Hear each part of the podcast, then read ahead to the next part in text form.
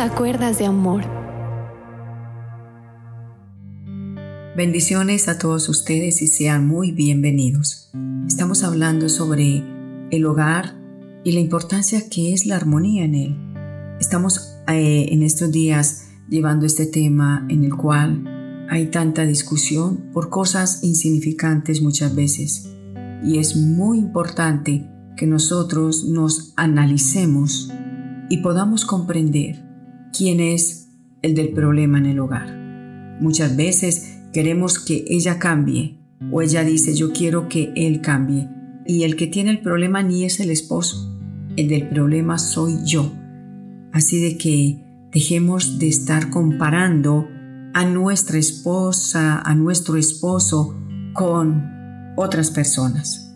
E incluso Dios nos dice en su palabra que a no le gusta que lo comparen con nadie. Y si Dios, nuestro Rey Señor, no le gusta esto, cuánto más nosotros como humanos que somos. La palabra de Dios dice en Isaías 46 versículo número 5, cuando vemos que el pueblo de Israel se había ido a la idolatría, entonces hacían semejanzas de Dios. Y Dios desde un principio dijo, yo no quiero que ustedes se hagan cosas semejantes y raras de mí. Yo soy el gran yo soy, y con eso basta. Por eso, en Isaías 46, verso 5 dice, ¿a quién me van a semejar? ¿Con quién me van a igualar? ¿Con quién me van a comparar para que seamos semejantes? Esto lo le dijo Dios al pueblo de Israel. Y esto también podemos llevarlo a una aplicación espiritual en nuestros días en el hogar. Leyendo yo el libro de Psicología Matrimonial, eh, cuenta aquí el autor de este libro que llevando él las asesorías, vino la esposa muy enfadada y le dijo, estoy aburrida con mi esposo. Es un hombre muy quieto, no me arregla la casa, hay goteras, se daña una cosa, se daña la otra y él no hace nada y yo me canso de decirle que me arregle esto, que me arregle aquello y él no se da por entendido. Él no hace nada en la casa. Entonces viene aquí este consejero y llama al esposo y le dice, su esposa se encuentra muy frustrada porque usted no eh, hace los arreglos en la casa y ustedes viven en una continua discusión a lo que el hombre respondió. Lo que pasa es que mi esposa quiere que yo sea como el papá de ella. El papá de ella se lo pasaba en la casa, no trabajaba, trabajaba era la esposa y lógico, el papá tenía tiempo de que si veía algún daño lo arreglaba. Pero le dijo este varón al que estaba allí asesorándolos. Lo que pasa es que a mí no me gusta que ella me esté comparando con el papá.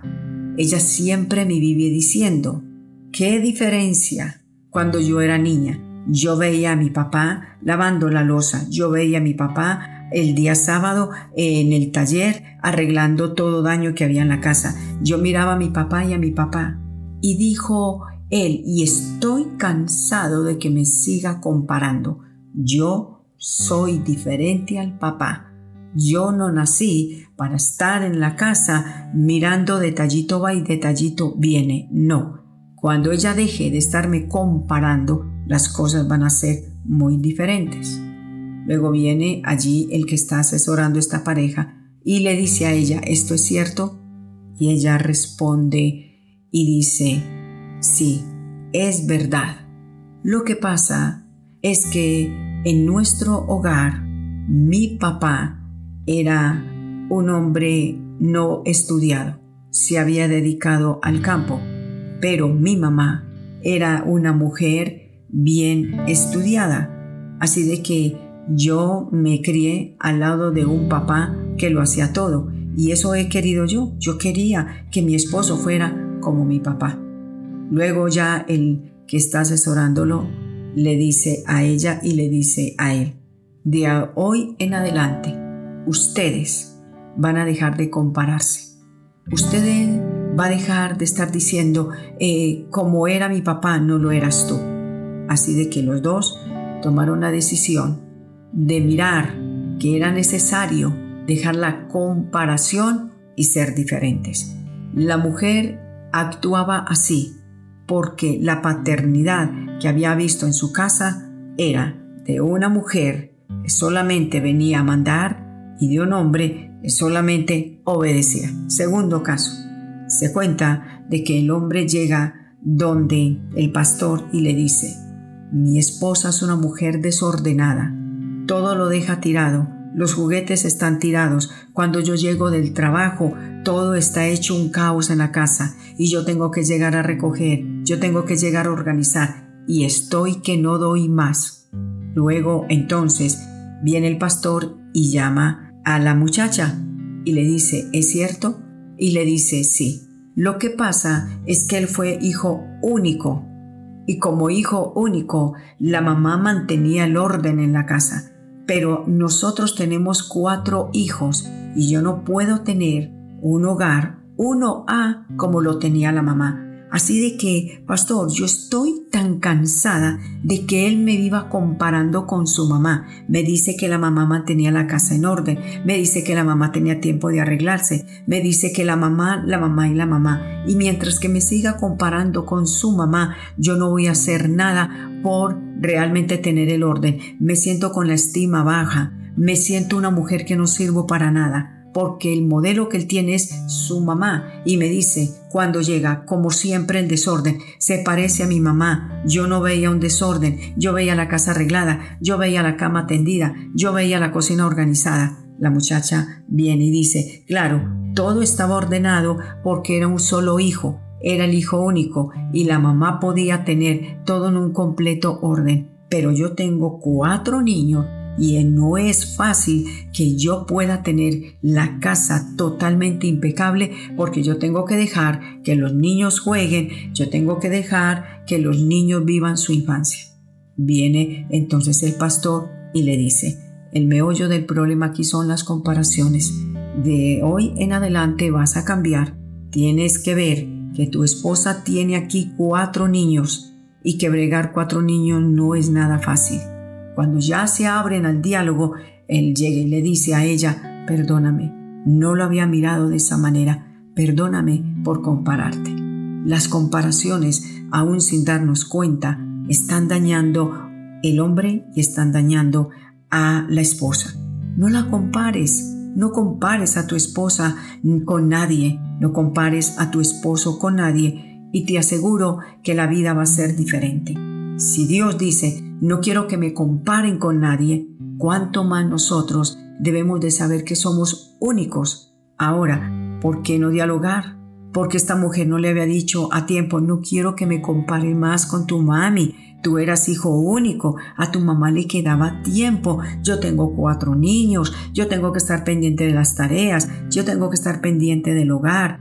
Por favor, ayudémonos a hacer las cosas. Pero dice ella que no sentía ánimos de organizar nada porque sabía que desde que él llegaba a la puerta, la palabra que decía era, hmm, se parece a mi mamá, que cuando uno abría la puerta se sentía el orden en la casa. Por lo cual, esta mujer vivía desanimada, sin ganas de hacer absolutamente nada.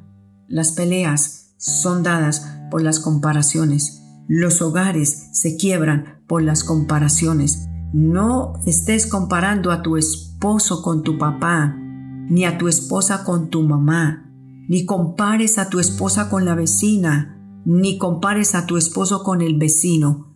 Todos tenemos fortalezas y debilidades y nos vamos a amar tal y como somos el uno con el otro. Deja las comparaciones y vas a vivir bien y vas a vivir en armonía. Porque unos niños están escuchando que papá dice, eres una desordenada, se parece a mi mamá que era ordenada, o la muchacha diciéndole al papá, usted es un descuidado, un hombre pasivo, no arregla nada, no hace nada y no sirve para nada.